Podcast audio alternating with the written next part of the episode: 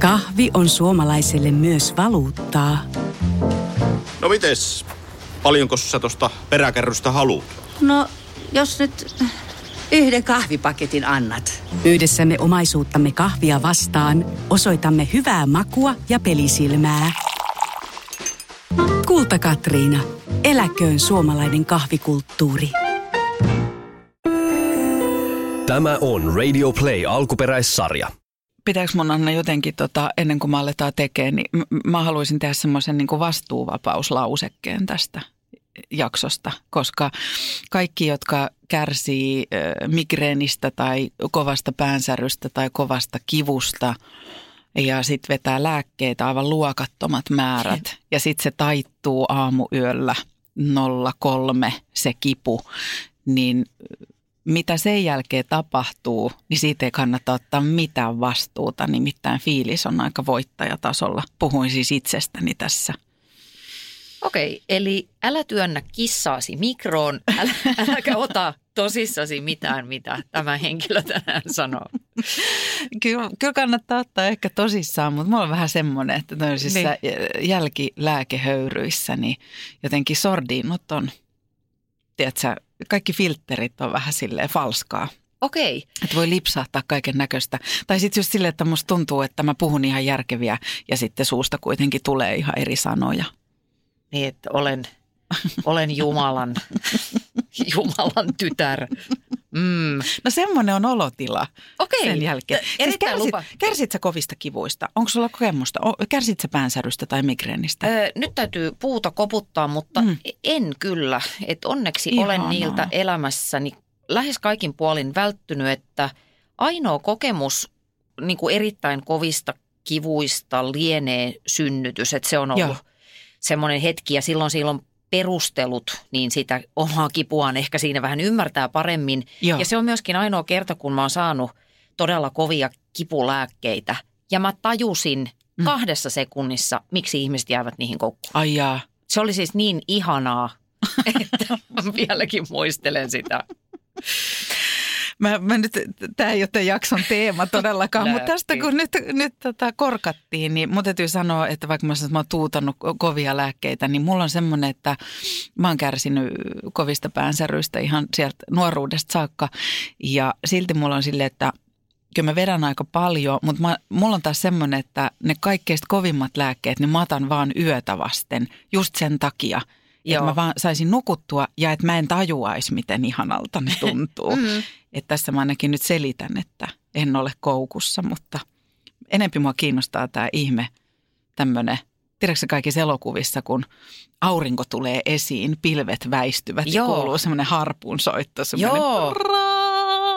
niin mulla on semmoinen olo. Tämä on hieno setappi tälle ohjelmalle. Mm. Kyllä. Mun odotusarvot on itse asiassa viritetty nyt aika korkealle, mitä sieltä filterin läpi valuukaan. Perro ja Pääskysaari. Perro ja Pääskysaari. Jauha elämästä pintaa ja syvällistä. Juttu on timanttiiva, välillä toivot, että pitäis turvat kiinni. Niin, me olemme siis Perho ja Pääskysaari. Hyvää päivää ja meillä on tänään ehkä vähän semmoinen synkkäkin aihe, suru. Sä oot oikein mustaan pukeutunut. Se ei Juu. ole kyllä sun kohdalla mitenkään poikkeuksellista. Totta muuten on laittanut oikein asusteet tämän mukaisesti. Annalla on ihana tommonen musta. Onko toi koko, onko toi joku tommonen jumpsuit? Joo, tämä on jumpsuit. Mä rakastan jumpsuitteja, koska mä oon näin lyhyt, niin Mm. mm. ne saa näyttämään mut vähän pidemmältä. E, Ja sitten tässä on siis äärimmäisen mukava olla. Se on on ihan niin kuin mä olisin alasti. Ja se on tosi, hmm. Ja alasti oleminen on mukavampaa. Tämä on iloinen ohjelma surusta. Mm. Mm. No mä en ole ihan mustiin pukeutunut, mm, tumma harmaaseen paitaan kyllä, mutta tota, Mutta kuitenkin Seppelin paitaan, mitä arvostan äärimmäisen paljon. tämä on mun turvapaita. Meillä on tapana Annan kanssa jutella monenlaisista asioista. Ja sitten me mietittiin taas, tämä on ihanaa, kun saa miettiä aiheita tähän Mm. meidän omaan podcastiin. Ja sitten me palloteltiin, että mitä, mitä meidän elämissä on käynnissä. Ja sitten me huomattiin Annan kanssa, että mm, me ollaan molemmat jotenkin kirjallisuudessa ja lukuharrastuksessa päädytty viime aikoina surun äärelle? Joo, sinne on polku johtanut ja jollain lailla musta tuntuu, että suru trendaa tällä hetkellä. Kauheasti sanottu. Eikö se ookin? Ei tör- tolleen voi sanoa. No anteeksi, mutta jostain syystä, ainakin mun elämässä, niin mä olen törmännyt jotenkin kauhean monessa yhteydessä surua käsitteleviin just kirjoihin. Lähipiirissäni on ihmisiä, jotka kärsivät akuutista surusta. Ehkä se on ikääntymisjuttu, ehkä Mhm. näin on vain käynyt, mutta mun Mm. elämässä tämä teema jotenkin nousee. Joo. Ja se on, se on surullista. Niin. No joo, toisaalta joo ja yhtäältä taas musta ei. Ja tästä mä pääsisinkin ehkä omaan ensimmäiseen väittämääni, joka nokkelasti onkin kysymyksen muodossa tänään. Öm, mä kysyn, että onko nykymaailmassa ja nykyihmisellä lupaa, paikkaa ja aikaa surra? Mm. Tämmöistä mä haluaisin sun kanssa lähteä pallottelemaan kohta. Se on kyllä her- erittäin hyvä kysymys. Ähm, mulla tota, on kaksi sellaista lähtöajatusta tai pointtia tähän alkuun. Toinen on se, että, että koska surun määrä elämässä tulee väistämättä lisääntymään, Mm. niin sitä kannattaa, kannattaa alkaa opetella jotenkin, opetella sitä surua ja suremista, että, että mitä, mitä se sitten oikein on. Mm. Ja sitten toinen äh, semmoinen pointti, mikä mun ajattelua tosi paljon tällä hetkellä, juuri tällä hetkellä jotenkin täyttää, niin on tämmöinen pointti, että äh, suru ei ole sairaus, mutta se voi tehdä ihmisen sairaaksi. Just Tämä on kiinnostava. Niin on. Niin, tai siis itseäni, itseäni tämä kovasti kiehtoo tämä ajatus. Öm, mulla löytyy vähän toisin sanoin toi, kyllä tuolta muistiinpanoista toi suru ei ole sairaus, mutta tämä varmaan liittyy tuohon mun ekan kysymyksen, Mm. että onko lupaa.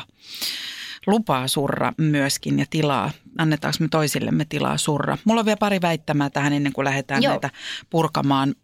Mä väitän, että suruja ja murheita ei voi eikä kannata vertailla. Mm. Ja sitten mä ajattelen näin, että samalla kun suruaika on jokaiselle henkilökohtainen määrä, eli kukaan ei voi mennä sanomaan, että missä ajassa surusta pitää selvitä. niin samaan aikaan mä väitän, että siihen ei kannattaisi kietoutua loppuelämäksi. Mä oon spontaanisti samaa mieltä tuosta heti Mm. jotenkin. Mutta mä oon lukenut kirjaa, joka haastaa tämän, tämän ajatuksen, mutta siitä varmaan puhutaan kohta. Mutta se, mitä mä kiinnostuin, Anna, en kuitenkaan niin paljon, että olisi itse vielä lu- lukenut sitä kirjaa, mutta, mutta kiinnostuin siitä, mitä kerroit tästä kirjasta, mitä sä oot lukenut surun tiimoilta. Kerro meille, mikä se on. Joo, äh, mä, tota, mun Jordan Peterson kausi on nyt vaihtumassa. Olen jättämässä sen taakseni ja mm. olen si- siirtymässä äh, Johan Hari kauteen. Mm-hmm. Johan Hari on toimittaja, joka sairastui tosi nuorena pahan masennukseen ja sitä alettiin lääkitä. Ja long story short, niin tämän 13 vuoden jälkeen äh, hänen tilanteensa eskaloitui monestakin syystä erittäin pahaksi. Siihen liittyy myöskin tämmöinen fyysinen sairastuminen. Ja silloin sitten yksi viisas ihminen sanoi, että, että sun täytyy niin kuin löytää jokin, jokin tapa hoitaa itseäsi, että sä et elä enää kauaa, jos sä jatkat tällä samalla linjalla. Ja se, mikä tuossa siinä heti kirjan alussa on kiinnostavaa, on se, että hän on syönyt sen koko 13 vuoden ajan masennuslääkkeitä, joilla ei ole ollut juurikaan mitään vaikutusta hänen mielentilaansa. Ja sitten hän lähtee, hän on siis ammatiltaan toimittaja, erittäin arvostettu, palkittu, ähm, hetkinen, nyt täytyy ihan luntata, missä, missä muun muassa New York Timesiin ja Los Angeles Näytä Timesiin kantta vielä, kun mä katson mielen tyyppi. yhteydet. Joo. Johan Hari. Masennuksen todelliset syyt ja basarkustannus. Joo. Joo, Mm. ja tämä käsittelee siis myös paljon surua. Niin, niin Mutta just. tuota, eh, arvostettu toimittaja, erittäin ammattitaitoinen, hyvä kirjoittaja, eh, niin hän lähtee sille journalistin intohimolla tutkimaan sitä, että eh, voisiko masennuksen, alakuulon, ahdistuksen, surun hoitamiseen olla muita väyliä kuin lääkkeet. Ja nyt mä sanon semmoisen disclaimerin tähän alkuun, että mä en ole lääkäri eikä mun tarkoitus ole esittää jotenkin sellaista mielipidettä, että masennuslääkkeet vessasta alas ja nyt rupeat tekemään muita juttuja. Mutta mun mielestä tämä näkökulma varsinkin, kun tämä Hari vyöryttää siis valtavan lähdeaineiston näiden havaintojensa tueksi, niin tämä on niin kuin ajattelemisen arvoinen juttu. Et jälleen kerran tämä lääkemaailma ja se aivokemiallinen lähtökohta voi olla samaan aikaan olemassa kuin sitten nämä tämän Harin enkomat muut syyt mm. ja parannuskeinot. Joo. Mulla herää tuosta monta ajatusta. Tuo on hyvä, mitä sä sanot tuosta lääkityksestä ja mä liityn siihen, siihen samaan disclaimeriin, koska – kirja, jota mä oon lukenut, mm. on kotimainen, vasta julkaistu Katriina Huttusen kirja Surun istukka. Ja Katriina Huttunen kertoo omasta surustaan monen sivun verran ja hänen tilanteensa on sellainen, että, että hänen tyttärensä teki 26-vuotiaana itsemurhan ja hän teki ne masennuslääkkeellä. Ja, ja jos me tästä puhutaan ja, ja mennään tähän suruun, niin, niin mä myöskin haluan sanoa, että mä en ottamassa kantaa mm. siihen, että eikä mulla ole mitään, mitään paukkuja tai rahkeita, enkä vaikka olisikin, niin en halua puhua siitä, että kenen kannattaa syödä ja mitä lääkkeitä ja yes. tehoaako ne vai ei. Mutta sitten sama toi, että vaikka me puhutaan surusta ja kirja, kirjan nimi viittaa masennukseen, niin mm. kerroit, että, että tämä tyyppi Johan Hari puhuu omasta masennuksestaan, niin kyllähän nämä sillä tavalla linkittyy. Ottaako hän kantaa tuossa kirjassa siihen, kun mä oon muuallakin kirjallisuudessa ja puheissa ja näin törmännyt semmoiseen ajatukseen, että sanotaan, että usein masennus on surematta jäänyttä surua. Yes, hän ottaa tähän itse asiassa hyvin voimakkaasti kantaa. Ja se ydinpointti on se, että lähes kaikki surevat ihmiset sopii kliinisen masennuksen oirekriteereihin. Eli mä tulkitsen sitä itse sillä tavalla, että se raja näiden välillä on aika häilyväinen. Mm. Ja tämä Hari kritisoi sitä, että mm, monesti lääkärit, varsinkin ilmeisesti Amerikasta, koska hän on amerikkalainen, niin kun ihminen tulee ihan rikki sinne vastaanotolle, niin sitten tehdään diagnoosi, okei, sulla on nämä ja nämä oireet, tässä on sulle lääkkeet, tämä on kato aivokemiaa näkemiin. Ja sieltä jää se sen ihmisen tarina, ne kokemukset e, tutkimatta. Ja kun ihminen saa näin voimakkaan diagnoosin, niin sitten se alkaa vähän niin kuin kyseenalaistaa niitä omia tunteitaan, e, mahdollisesti kätkee ne entistä syvemmälle. Sitten se aiheuttaa häpeää, syyllisyyttä, välttelyä – ja se kierre ikään kuin syvenee.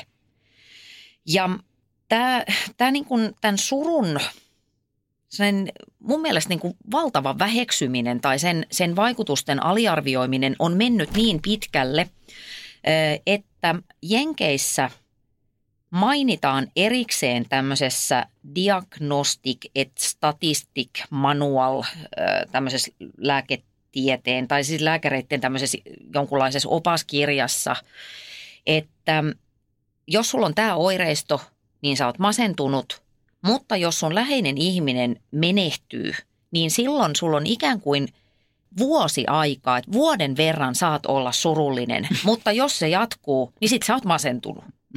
Ja siis tämä on ihan äh, niin kuin ka- kauheeta. Että tämä kirja äh, niin kuin – ajaa mut kyllä myöskin aika nopeasti semmoisen turhautuneen raivon tilaan. Mm. Toisaalta se antaa kyllä onneksi myöskin paljon paljon toivoa. Mm.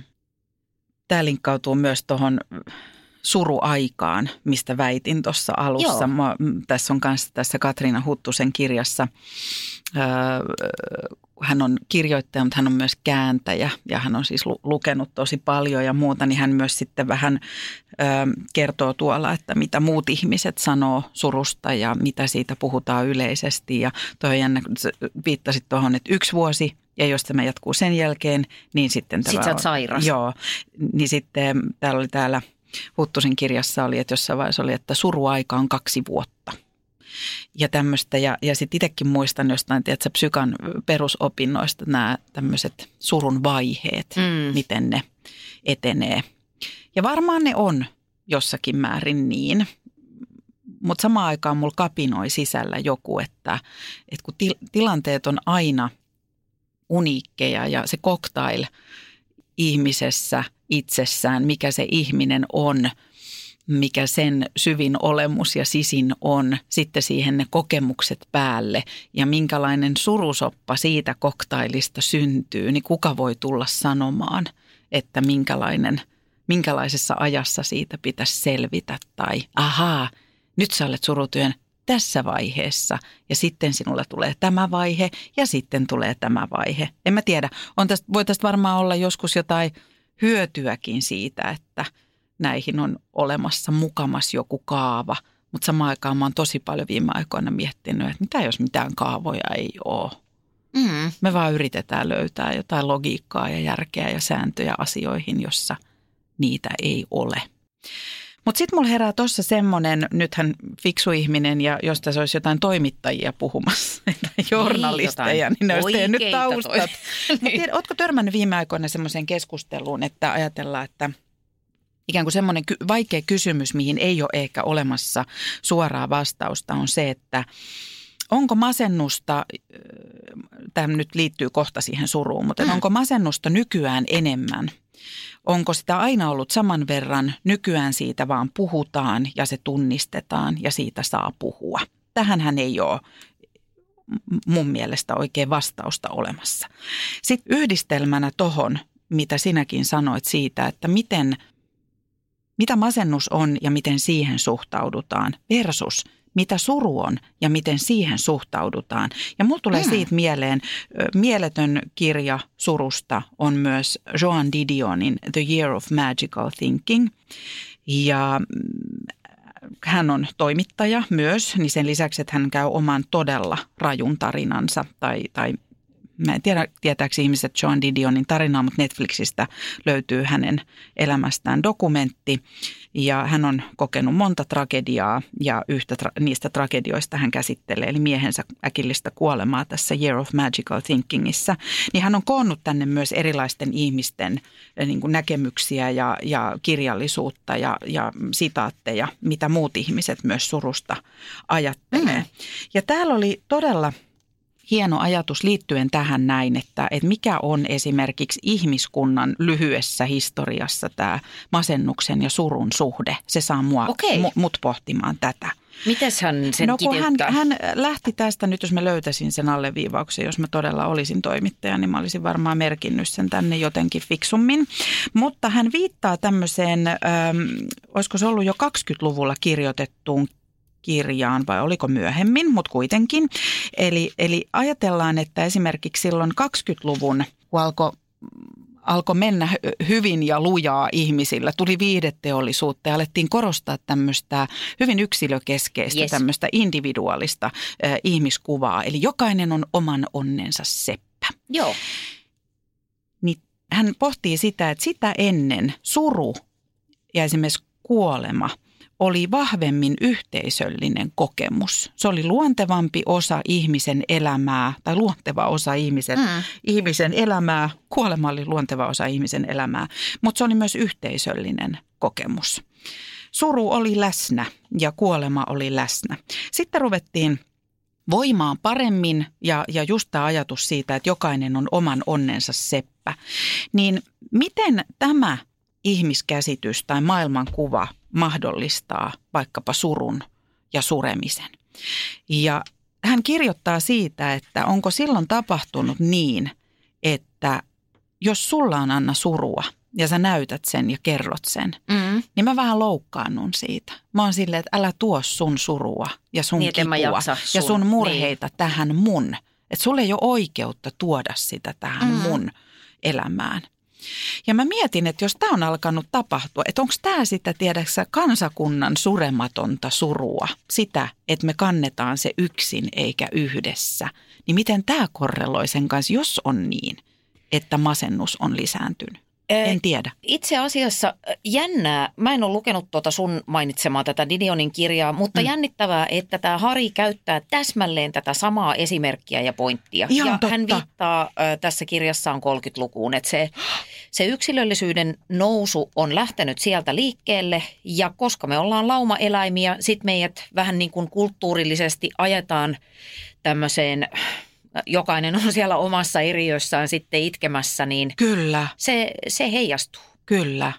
Ja tuolla on hirveän kiinnostava tapa. Se käy esimerkiksi vierailemassa tämmöisessä amissiyhteisössä. Mm-hmm. Niissä on siis tosi paljon kaikkia ongelmia. En ole mitenkään niin kuin promoamassa tässä amissiuden ihanuutta. Joo. Mutta joka tapauksessa hän käyttää niitä amisseja esimerkkinä erittäin tiiviistä yhteisöstä, jossa muun muassa sureminen suoritetaan porukalla Okei, ja kaveria autetaan. Ja okei. Eh, Niin hyvät pointit sillä on, että tämmöinen munkin kaltainen erakko, joka väittää haluavansa olla aina yksin ja loitolla muista ihmisistä, niin kyllä se vähän niin kuin alkoi murtaa mun ajattelua. Joo. Mutta sitten tässä tullaan ihan semmoiseen mun mielestä arkiseen tilanteeseen, ja tämä tulee just siitä mieleen, että, että meidän pitäisi kuitenkin muistaa, että se suru ei ole tartuntatauti, se ei ole sairaus, niin, Niin. niin kuin sä sanot, että et, et ei, ei voisi jättää surevaa ihmistä yksin. Ja tästä puhuu myös tämä, tai kirjoittaa tämä Katriina Huttunen Mm. todella kipeästi. Hän puhuu siitä, kuinka ihmiset kaikkoa, kuinka ne vaihtaa kadun puolta. No toi kirja pitää lukea ja, ja must, mua vähän, mä vähän mietin, että mikä oikeus mulla on puhua siitä kirjasta, koska se suru on jotain niin, se on jotain niin raskasta ja se on jotain niin henkilökohtaista, että mä en tiedä miten mä, anteeksi mä liikutun tästä. Mutta sitten hän on kirjoittanut siitä kirjan, niin kyllähän siitä saa puhua. Niin se on se lukijan oikeus. Se on kuitenkin. lukijan oikeus, niin. mutta suurella kunnioituksella haluan puhua siitä kirjasta ja siitä surusta, jota, josta hän kirjoittaa. Mä en halua kyseenalaistaa, enkä, enkä mm, en kyseenalaistaa hänen kokemustaan, mutta tässä on vähän sellaista, hän puhuukin siinä kirjassaan siitä, että hän on kietoutunut sinne suruun. Hän on jäänyt sinne suruun. Häntä ei haittaa, että muut ihmiset on kaikonneet, mutta silti hän kirjoittaa siitä. Mutta mä mietin tämä, että, että kun meidän pitäisi muistaa, että se suru ei ole tartuntatauti ja jotenkin pitäisi luoda semmoinen ilmapiiri, että saa surra ja ol, olen tässä ja pysyn tässä, vaikka suret tai, tai surraan yhdessä, niin sitten mä huomaan, että monesti se, mihin siinä tullaan, on se, että itse koen ja on huomannut, että muutkin kokee, että miten sureva ihminen kohdataan. Ja monesti ajatellaan, että mä en osaa sanoa. Yes. Mulla ei ole sanoja, mä en osaa sanoa mitään. Tunnistatko tämän? Tunnistan tosi hyvin, siis todellakin tiedän mistä puhut. Ja sitten ajattelen, mulla tässä ihan, ihan hiljattain erään rakkaan ystävän äiti kuoli vähän niin kuin ennen aikojaan ja sitten, sitten just ajattelin, että mitä voi sanoa, että tämmöinen niin kuin sanankäytön mestarikin on siinä niin kuin aivan blankkona jotenkin yhtäkkiä, niin ei siinä sitten oikeastaan, tai siis ei siinä sitten kuitenkaan tarvittu muuta kuin halaus. Mm. Ja ehkä jotenkin sen osoittaminen, että tässä mä oon.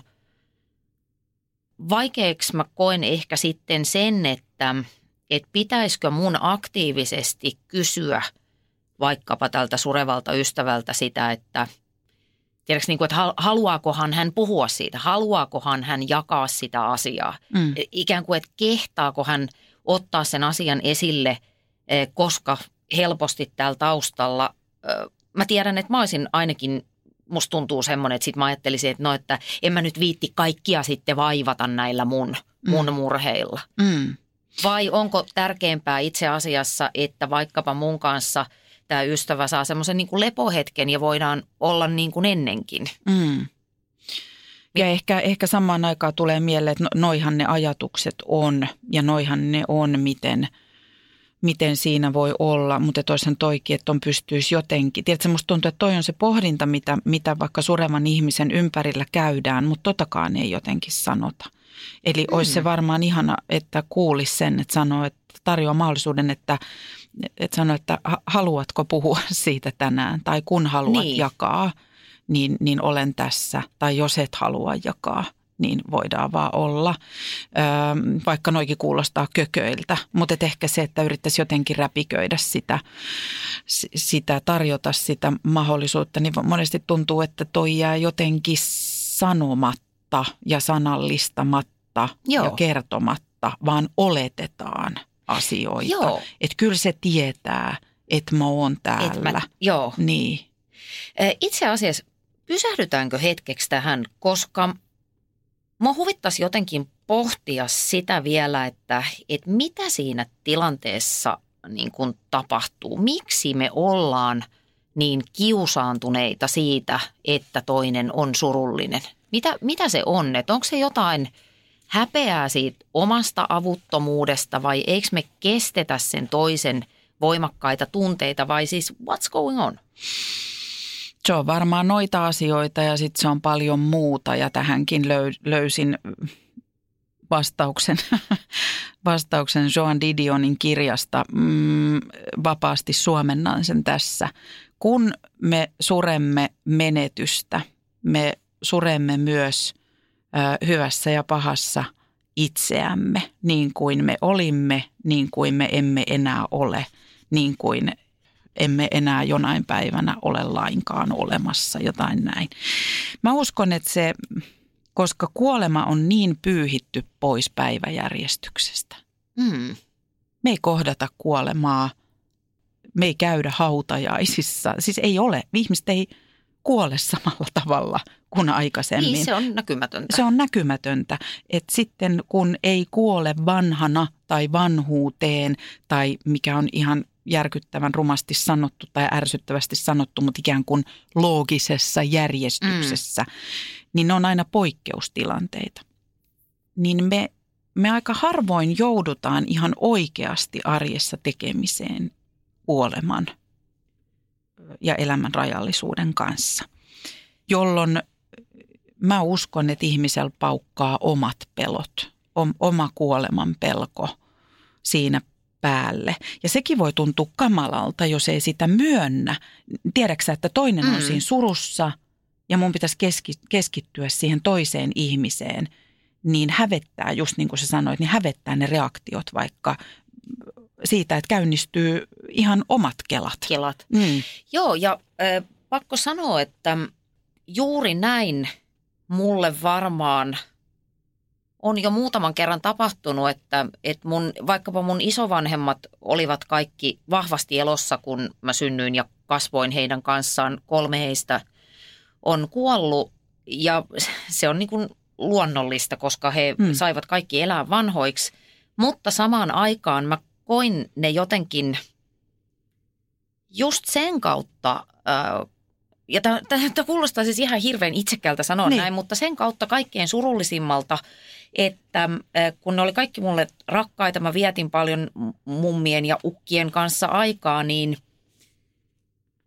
siinä niin kuin suree myös sitä hyvää, mikä on niin kuin itseltä mennyt. Et silloin tajuaa tosiaan sen, nyt mä toistan sun sanat, mutta et se, sen peräseinän lähestymisen – vaan aistii. Ja se on, se on pelottavaa ja sitten on ihan vaan hirveän haikeeta, kun tajuaa, että se kello ei käänny takaisinpäin. Ja nyt ollaan myös sen, mitä ollaan hoettu tässä tämän jutun alussa, se surematon suru. Niin nyt sä pääsit siihen ytimeen siinä, että kun me surraan jotakin, niin, niin ei ole vain yhtä surua, vaan mm-hmm. y, yksi suru sisältää monta surua. Totta. Ja ne kaikki surut pitäisi surra. No ei jaksa. ei, ja, ja, mutta ehkä se lohdullisuus siinä, että jos tämän tiedostaa, niin ne voi sitten surra joskus mm. myöhemmin. Ja ehkä kysymys on se, että et, et kun uskaltaisi vaan pysähtyä miettimään – että onko sitä surumatonta, surematonta surua, surumatonta, tätä mä tarkoitan tällä migreenilääkityksellä, niin, niin, niin mitä se on itsellä mistä asioista sitä on. Ja, ja sitten pitäisikö sille varata ihan kalenterista aikaa, että sitä mm. kävisi vähän sure, suremassa. Mä ehkä itse koen, että tämä, omituisesti tapahtunut surukirjallisuuteen uppoaminen on sitä, että mä, mä yritän kohdata sitä, että millaisia su, suremattomia suruja siellä, mm. siellä mu, munkin sisällä tykyttää, että pikkuhiljaa yrittää niitä kohdata. Mutta sitten toi, sä sanoit siitä, että miten se sureva ihminen pitäisi kohdata ja että kuinka sanaseppokin on aika sanaton siinä monesti. Öö, ja sitten sä sanoit, että sitten kuitenkin vaan se halaus. Mm. Tästä tämä Joan Didion kirjoittaa musta, tämä oli jotenkin mulle niin vaikuttava kohta tässä kirjassa. Mä en tiedä, että resonoiko tämä muissa. Mutta hän oli tarttunut tosiaan, kun hänen, hänen miehensä kuoli äkillisesti, vaikka olikin ikää jo yli 60, mutta sai sairaskohtauksen ja sitten hän lähti tätä kuolema-aihetta tai kuolemaa ja surua käsittelemään ja sitten siitä myös kirjoittamaan. Niin hän oli tarttunut tämmöiseen, Emily Post on kirjoittanut vuonna 1922 kirjan Book of Etiquette, tämmöinen etikettikirja. Okay. Kuulostaa vaaralliselta, koska usein kun löytää näitä vanhoja Joo. etikettikirjoja. Näitähän on monesti myös siitä, miten naisen pitää käyttäytyä Kyllä, ja, ja miltä naisen kotia. pitää, kyllä, ja miltä, mit, miltä naisen pitää näyttää. Mutta tämä oli ihan mieletyn, kun hän kertoo, että tässä kirjassa kirjoitetaan vaikkapa siitä, että miten vaikka hautajaispäivänä sureva ihminen pitää kohdata. Mhm. Ja miten mä tuli semmoinen olo, että mä oon tämänkin puhunut tässä lähetyksessä, tässä lähetyksessä, mutta siis tässä podcastissa joskus. Eh, Vai mä puhunut tästä oo, sulle sä tämän? puhunut mulle. mulle. No niin, Niin. no niin. Mulla menee sekaisin nämä. Pannaanko lääkkeiden Ota piikkiin? lisää lääkkeitä. No niin, no niin hyvä, koska mä, mu- musta on niin mieletön. Ö, siinä on esimerkiksi tämmöinen, että yksi ystävä jää, ei mene hautajaisiin, vaan menee tämän surevan ö, ihmisen ö, kotiin tai sinne, mihin sitten kokoonnutaan. Menee juhlapaikalle tai kotiin. Menee kotiin, tuulettaa sen kodin, katsoo, Ah. että siellä on kaikki kunnossa. Sitten tässä kirjoitetaan, että sytyttää tulet ja hoitaa sen kodin semmoiseen kuntoon, että sinne on hyvä tulla. Sitten kun surevat ihmiset hautajaisista tulee, niin joku vie tälle surevalle läheiselle kuumaa lientä kupissa. ja sehän perustelee sen miksi. Sitä ei kysellä.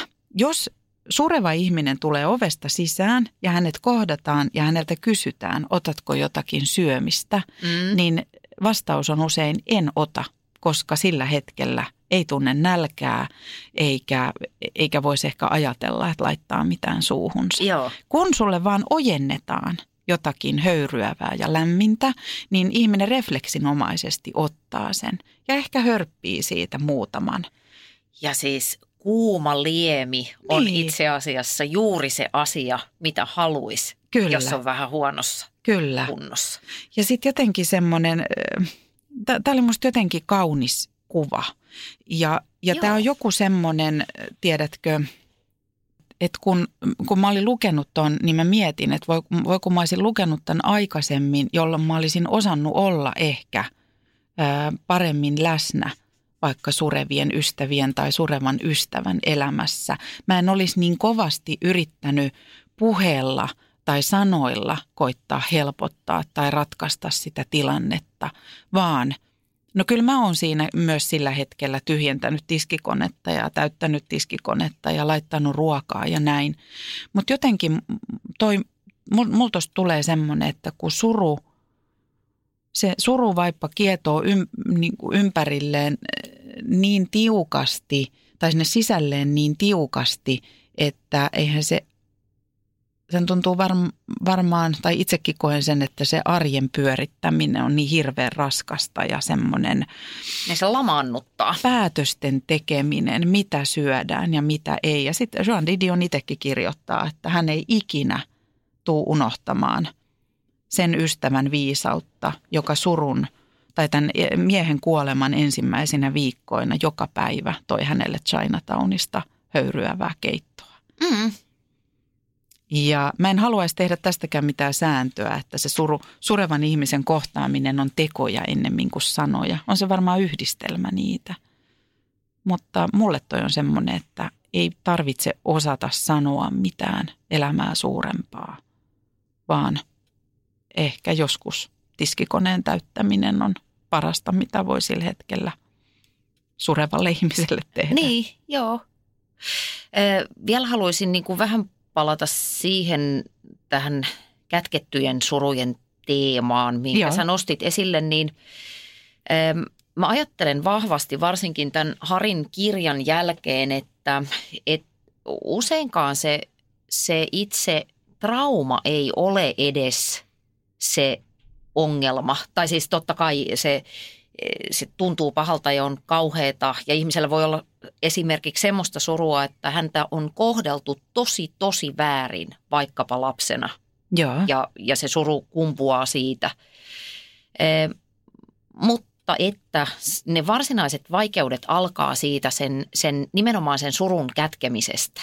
Että sä piilotat sitä muilta ihmisiltä tai sitten nimenomaan, että se ulkomaailma e, niin suhtautuu vähän ylimielisesti siihen, että no että kyllä sun olisi pitänyt nyt jo päästä tosta kuule yli. Että sähän oot nyt jo aikuinen, mene nyt jo johonkin psykologille. Mm. Öm, et pelkästään se, että et ihminen uskaltaisi A, puhua siitä surustaan ja B, että se kohtaisi jonkun vertaisen tai edes lääkärin, joka validoisi sen. Sanoisi, että, että ihan siis onpa todella surullista, että sulle on käynyt näin, tämä on tosi väärin.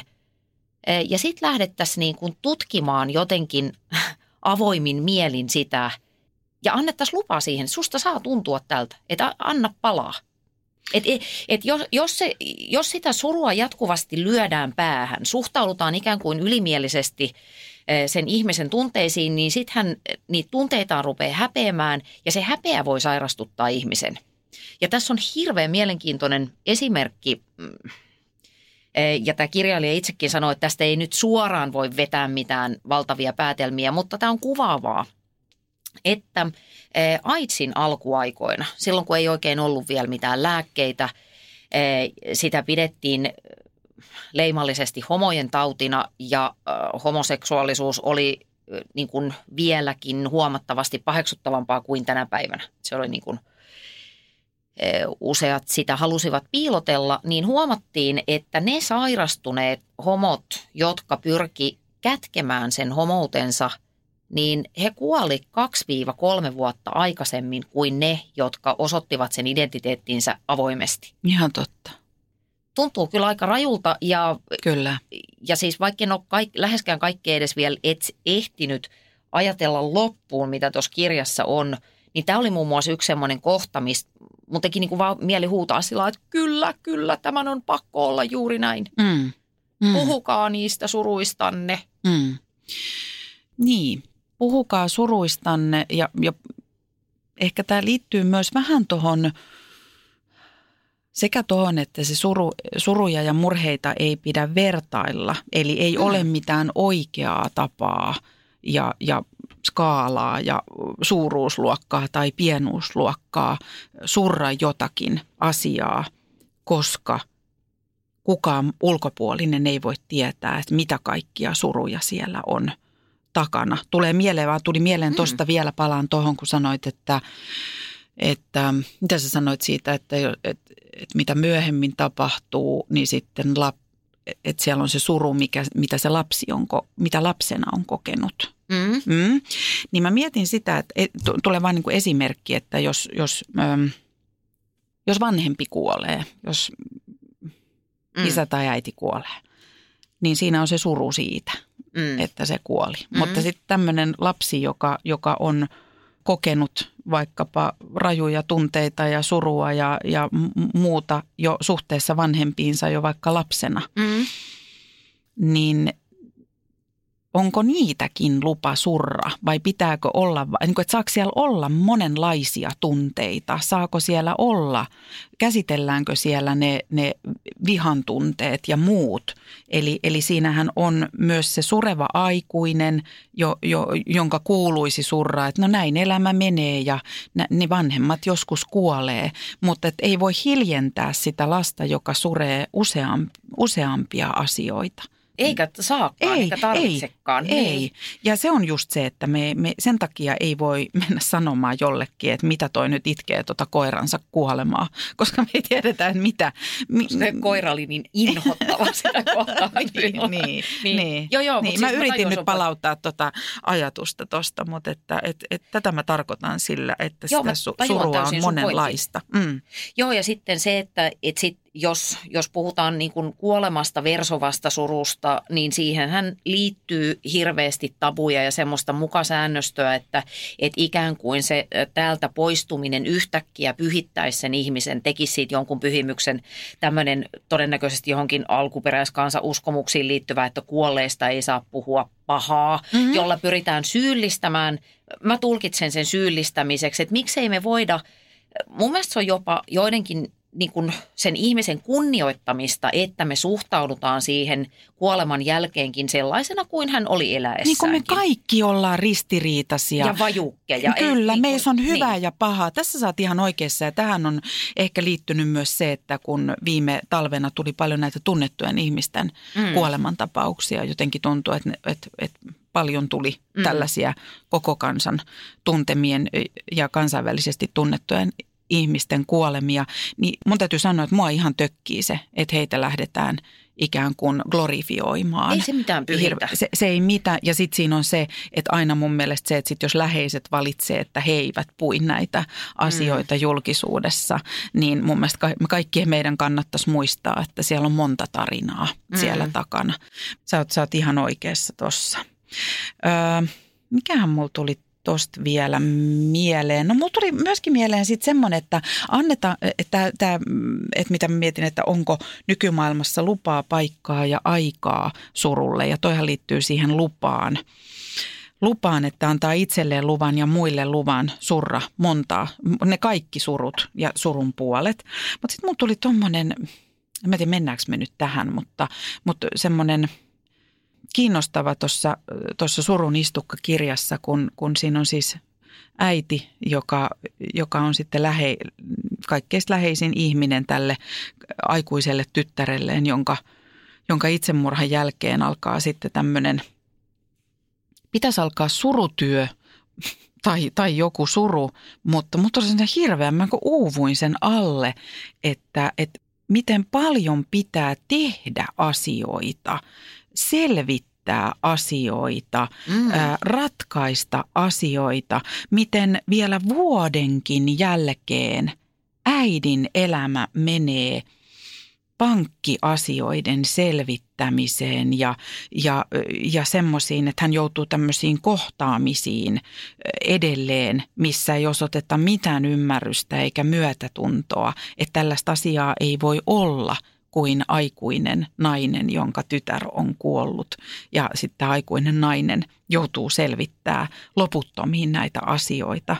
Ja sitten mä oon joskus sitä ajatellut, että kaikilla näillä, mitä meidänkin yhteiskunnassa kuoleman jälkeen pitää tehdä, ihan konkreettiset asiat, asun, asuntojen tyhjennykset, asuntojen mm. myynnit, perun kirjoitukset, niin kuolinpesän selvitykset, sopimusten katkaisemiset, laskujen maksamiset, kaikki nämä. Mä joskus ajattelen, että ne on se, öö, miksi on pakko nousta sängystä, koska nämä asiat pitää tehdä. Valtio vaatii. Niin, mutta et siinä mä oon niin. nähnyt siinä myös jotain sellaista, tiedäksä, siirtymäriittimäisyyttä. Mm. Että hautajaiset on siksi, että, että se asia jotenkin tehdään ja käsitellään ja näin. Mutta, mutta sitten välillä mulla tulee semmoinen, että, että onko toi myös sitä, toi saakeli monimutkaisen prosessin läpikäyminen, niin mahdollistaako se sitä surun suremista? Onko siinä tilaa surulle? Ja Jean Didion puhuu siitä, että, tai kirjoittaa siitä, että, että kaikki aina miettii, että miten niistä hautajaisista selviää, miten tästä kaikesta selviää, niin hän koki, että selviäminen alkaa vasta hautajaisten jälkeen.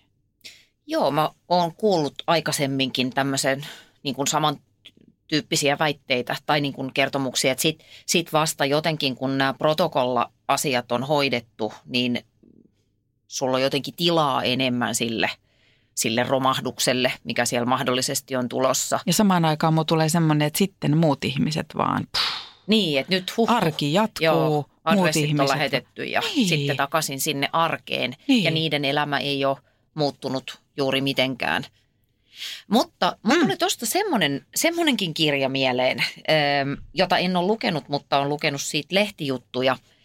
Niin äh, nyt on lanseerattu myöskin tällainen äh, ajatus tai metodi kuin kuolin siivous, Joo, joka tarkoittaa sitä, että ihminen itse, kun hän epäilee loppuunsa lähestyvän tai ehkä ylipäätään jotenkin niin kuin alkaa ajatella sitä teemaa intensiivisemmin, niin siivoaa itse omat nurkkansa ikään kuin viimeisenä palveluksena eh, jälkeen jääville. mm. Ja siinä on sitten taas mun mielestä jotain aika kiehtovaa. on. Ja tämä Katriina Huttunen, kun hän joutuu tekemään sitä tyttärelleen, niin hän tekee sitä samalla omassa elämässään. Se on aika rajua, kun elävä ihminen jo käy hakemassa itselleen urnat ja miettii, mitä, hmm, miten, miten toimii omassa arjessaan, jotta siitä ei muodostuisi taakka sitten tuleville polville. Mutta totta, ja sitten mä en ole myöskään tuota kirjaa lukenut, sehän on ihan tietokirjaton niminen, Mm. mm. mutta sitten on kyllä lukenut suuresti arvostamani Eeva Kilven Mm. päiväkirjamerkintöjä ja, ja mitä hän on iäkkäämpänäkin kirjoittanut, aika kipeitäkin pohdintoja. Ja nehän on nimetty myös kuolin siivous. Eli hän tekee tiliä, Okei. tiliä elämänsä ja vanhuuden ja, ja väijyvän kuoleman kanssa. Tosi koskettavia ja herätteleviä ja, ja lempeitä ja rajuja ja välillä huvittavia ja usein aika haikeita tekstejä. Semmoisen pointin haluaisin vielä ottaa esille, koska huomaan, että et itsekin on nyt tässä keskustelussa aika lailla niin kuin luisunut si- siihen, sanotaanko jopa vähän stereotyyppiseen käsitykseen surusta, eli siihen, että se liittyy kuolemaan, joka on elämämme suurin menetys. Mm. Mutta, mutta Joo. just vielä kun sä mainitsit näistä surun kerroksista, niin ehkä meille kaikille tekisi terää tunnistaa just se ajatus, että sitä surua on kauhean montaa erilaista. Totta. Et suuri osa, myös mä itse, mä suren äh, paria sellaista juttua, mitkä, mitkä ei mennyt niin kuin mä oisin halunnut, mutta mä en voi enää mitenkään niin kuin vaikuttaa niihin. Just näin. Ja sen surun kanssa mä tulen yhdessä mielessä e- varmasti elämään loppuelämäni. Se ei, niin kuin, se ei hallitse mua, koska mä pystyn puhumaan niistä asioista ystävieni kanssa, mieheni kanssa näin. Mutta et, et kyllä se jossain mussa täällä vaikuttaa. Ja äh, se, miksi mä halusin sanoa tämän ääneen, on se, että, että jos me pidetään niin kuin surua tämmöisenä ääriilmiönä, että se on sellainen, joka Totta. laukee silloin, kun tapahtuu jotain niin kuin ihan hirveätä ja joku kuolee, niin siellä näitä niin, kuin niin sanotusti pienempiä tai mm, ei ehkä niin tunnistettavia äh, surua aiheuttavia tekijöitä, niin sitten niitä ei huomata. Ja sitten saatetaankin ajautua sellaiseen tilanteeseen, että ihminen kokee vaikka jotain epämääräistä ahdistusta, joka on siis pelkoa, jolla ei ole kasvoja.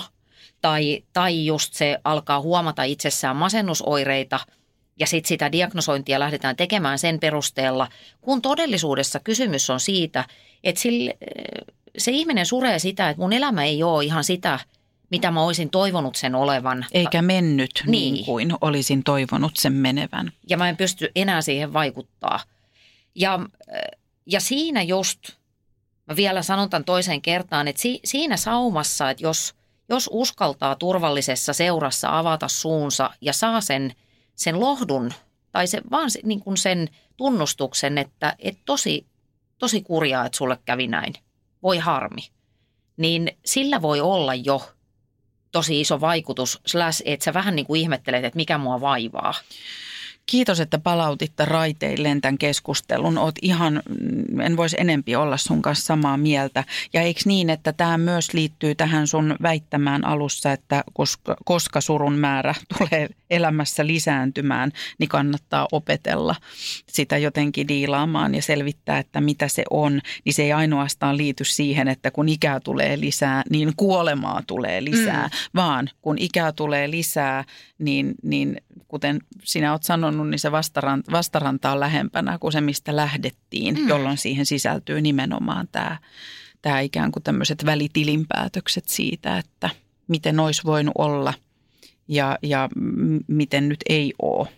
Kyllä. Niin, tai sitten jos mä ajattelen jotain, sanotaan vaikka varhaisaikuisuuttaan elävää tyyppiä, joka, mm. jotka ei muutenkaan välttämättä niin kuin ole kauhean taitavia tunnistamaan tunteitaan ja muuta. Mm niin jos sellaisella tyypillä on huono olla, nyt kun puhutaan paljon esimerkiksi tästä opiskelijoiden masennuksesta, toki siihen nyt voi liittyä triljoona muutakin mm-hmm. syytä, mutta et, kyllä mä usein mietin, kun mä luen vaikkapa lehtijuttuja e, aiheesta, jossa haastatellaan sitten vaikka nuoria aikuisia, joiden se elämän vaihe tuntuu jotenkin hankalalta, niin kyllä se niin kuin herättää minussa usein ajatuksen, että, että onko jotain semmoista, mitä sä et ole niin kuin itse vaan huomannut. Mm. Että on, onko jokin semmoinen tapahtuma, joka säteilee tai, tai vaikuttaa suhun ja aiheuttaa sitä pahaa oloa, että sä et ehkä itse, itse ymmärrä, tai sitten tulee just tämä vertailu, että no eihän tämä nyt mitään, niin. mikä on myöskin tosi väkivaltaista. Niin on, niin on. Se pitää lopettaa ihan. Ähm, mulla on vielä yksi juttu, mitä mä haluaisin Anna vielä pohtia hmm. tuossa, mutta mä haluan silti vielä kysyä, että oliko sulla vielä siitä äh, Johan Harin kirjasta jotain? Mm. Ei mulla oikeastaan ole muuta kuin se, että, että lukekaa tämä kirja. Mm. Se on vielä fantastisen hyvin kirjoitettu, koska se on toimittajan kirjoittama, niin siinä mennään aika niin kuin rivakasti eteenpäin ja siinä haastatellaan paljon ihmisiä. Se on helppo lukea. Se on mahtava manuaali suruun, ahdistukseen, masennukseen.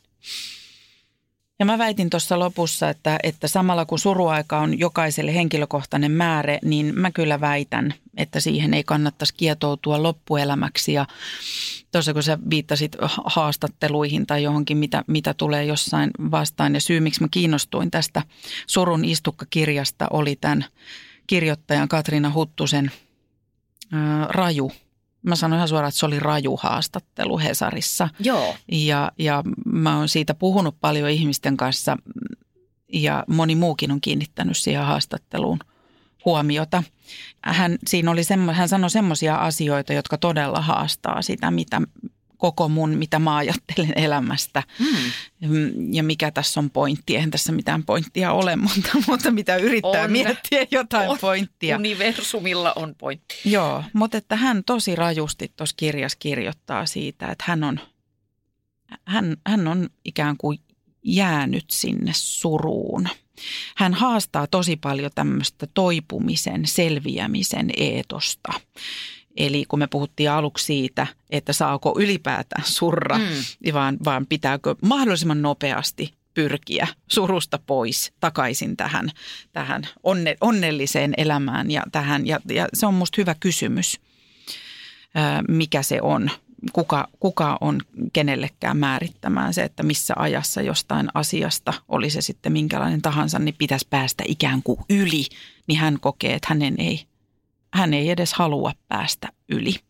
On, on mun nähdäkseni tämän kirjan yksi tämmöinen ydin. Hän, ja sen, sen lisäksi hän sanoi, että hän on syyllinen tyttärensä niin. kuolemaan. Niin. Eli hän menee tämmöisiin tosi, tosi rajuihin juttuihin. Ja toki hänelle on tapahtunut ehkä se rajuin asia, mitä ihmiselle voi mm. tapahtua. Tiedätkö, kyllä mä Anna silti, kun mä oon lukenut ton, niin mä, mä, mä niin ymmärrän, että – tämä ihminen, joka tässä kirjoittaa, niin tietyllä tavalla hänellä, jos kellä, on ikään kuin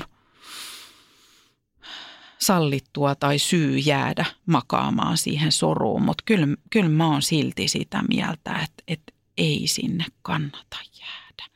Kyllä, kyllä jotenkin, eikö tässä ole kyse siitä, että pitäisi jotenkin yrittää ottaa vastuu ja joten, niin siitä omasta – omasta tilanteesta ja jotenkin yrittää silti jaksaa olla niin kuin räpiköidä mukana tässä elämässä. En mä tiedä. Saat sä kiinni yhtä? Saan todella hyvin kiinni ja mä, mä oon kyllä ihan samaa mieltä, että tietenkin se on helppo täältä ulkoapäin ilmoitella, koska ei ole Joo. mitään, mitään niin kuin käsitystä siitä, että et, mitä tuommoinen tilanne on. Mutta mm. kyllä, kyllä mulle tulee tosi vahvasti kirjaa lukematta se fiilis ensinnäkin, että tämä ihminen siis rankaisee itseään siitä äh, kamalasta tapahtumasta – Mm. ja se suru on yksi semmoinen niin rankaisemisen keino, että, että mun, mun täytyy olla surullinen loppuelämän, koska ehkä tulkinta on jotenkin osittain, että oli mun vika tai, tai jotain tämmöistä. Mutta samaan aikaan se on mun mielestä, se on, mä niin kuin ymmärrän. Mä Mm, mm, niin inhimillisesti katsoen mä ymmärrän Niin niin mäkin. täysin, enkä voi yhtään tietää, mitä itse tekisin vastaavassa Just tila- näin. tilanteessa.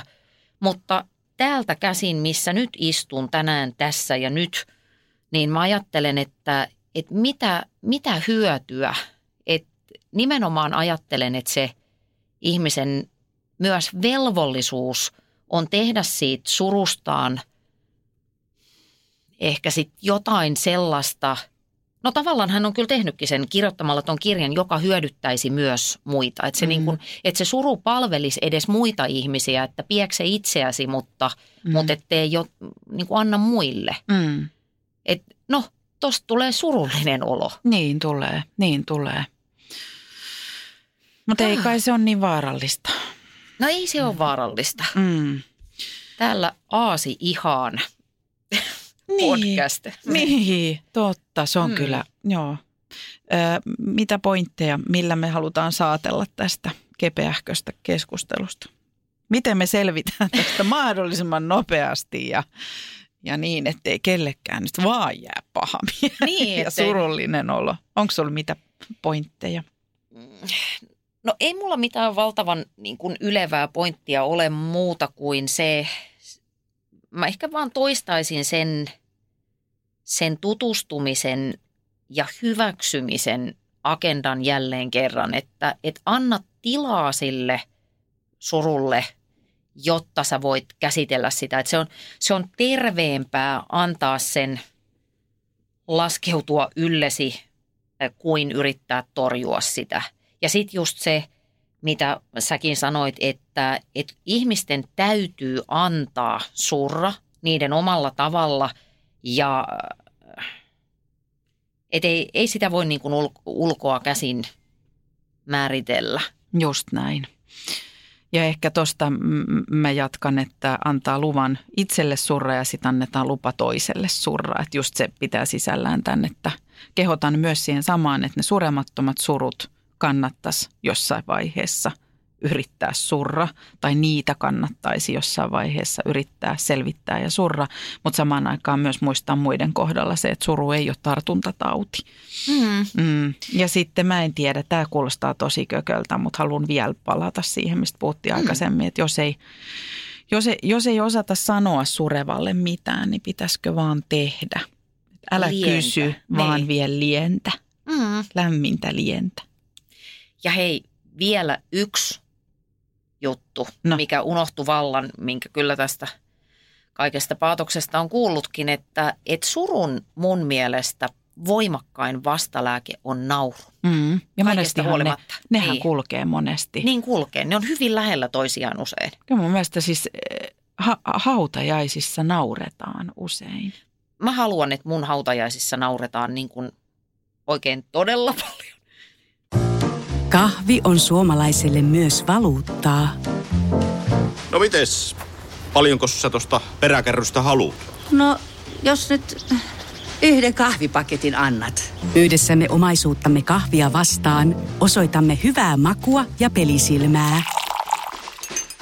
Kulta Katriina. Eläköön suomalainen kahvikulttuuri.